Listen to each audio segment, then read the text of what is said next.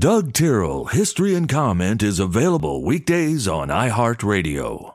Hello, friends. I'm Doug Tyrrell. This is History and Comment for Wednesday, December 28th, 2022.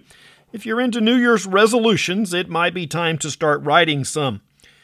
It's impossible to ignore the fact that the surviving history of Europe is heavily influenced by what the Catholic Church wanted to keep or not keep. Folks in America have enough trouble with learning our history, let alone much about Europe a thousand years ago. Near the end of the 5th century, a hundred years after the fall of Roman Empire, Alaric II becomes king of the Visigoths. The kingdom included much of present day Spain and southern France. In the year 1065, Westminster Abbey in London is consecrated.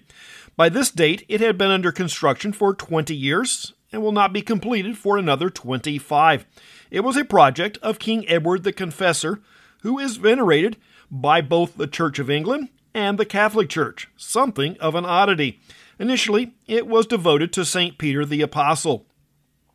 Scientist and astronomer Galileo observes a fixed star in 1612. He does not realize it's the planet Neptune. Benjamin Franklin uses the pen name Richard Saunders when he publishes the first edition of Poor Richard's Almanac in 1732 for the next year. The annual publication contains calendar and astronomy charts along with more entertaining material. At its height, Franklin was printing 10,000 copies. Quite a feat considering the entire work was hand set type and printed one sheet at a time. The number of pages is not readily known, but it had to be in the 20 to 24 range at a minimum. In the work, Richard Saunders claims to be a philomath, a term we're not familiar with today. It's related to philosopher, but where philosopher implies a mastery of a subject, the suffix math implies a learner or student. Saunders also credits Benjamin Franklin as his printer of the work. John C. Calhoun becomes the first vice president to resign in 1832.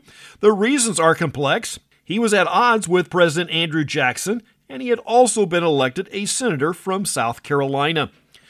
When we think of Indian Wars, the term often is applied to the 1870s and 80s and the Great Plains tribes, when in fact Indian Wars date to the 1600s. In 1835, the West was not an issue, but Florida was. Osceola is leading his Seminole warriors in the Second Seminole War against the Army. In a skirmish north northwest of present day Orlando, Seminole fighters killed nearly all of the 103 Army troops under Major Francis Dade. This sparks a war that will continue for the next 10 years.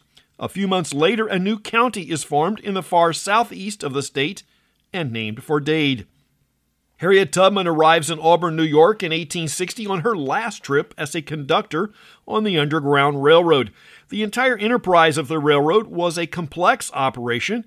We often think that slaves wanted to get to the north, but after the Fugitive Slave Act of 1850, even the non slave states in the north were not a safe place, and the journey moved farther north to Canada, and in some cases to territories outside of U.S. control.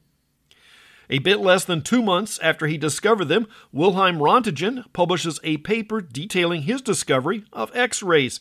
The mathematical X was used to denote an unknown. His discovery was quite by accident.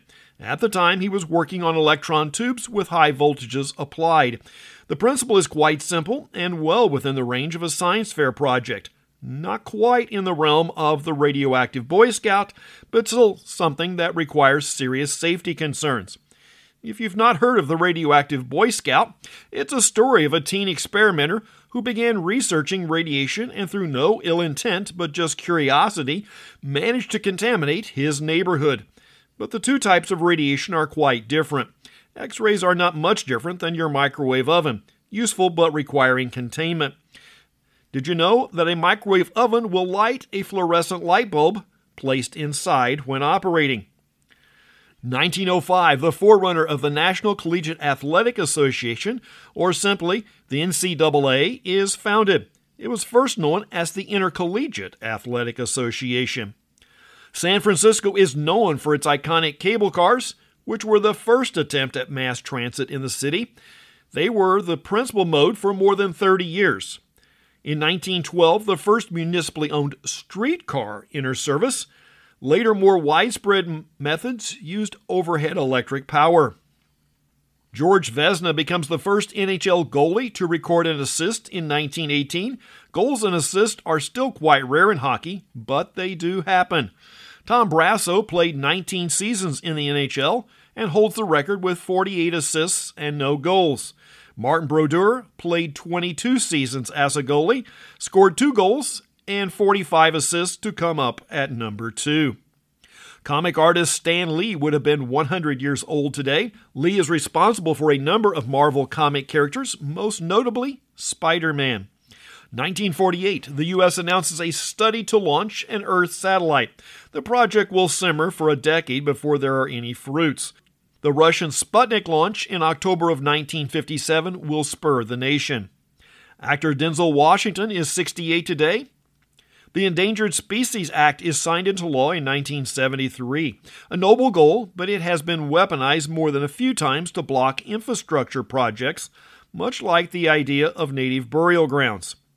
It would seem reasonable after a couple hundred years that we've identified those parcels that should be protected, as opposed to starting some dirt moving project, then stopping the effort because the route affects native sites.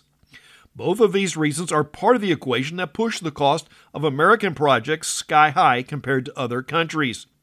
The other day, we discussed the Chinese high speed rail. One reason it would never be built here is it would get serious fight on environmental grounds and massive NIMBY resistance. NIMBY, if you're not familiar, stands for Not in My Backyard. Build it over there, but not in my backyard. With 32 seconds left in the 1975 National Football Conference playoff game, Roger Staubach throws a 50 yard pass for a touchdown and the game win. The term Hail Mary was coined to describe a desperation play that has little chance of success but can affect the outcome of the game. That's history and comment for the 28th day of December. I'm Doug Tyrrell. Now go do something worth remembering.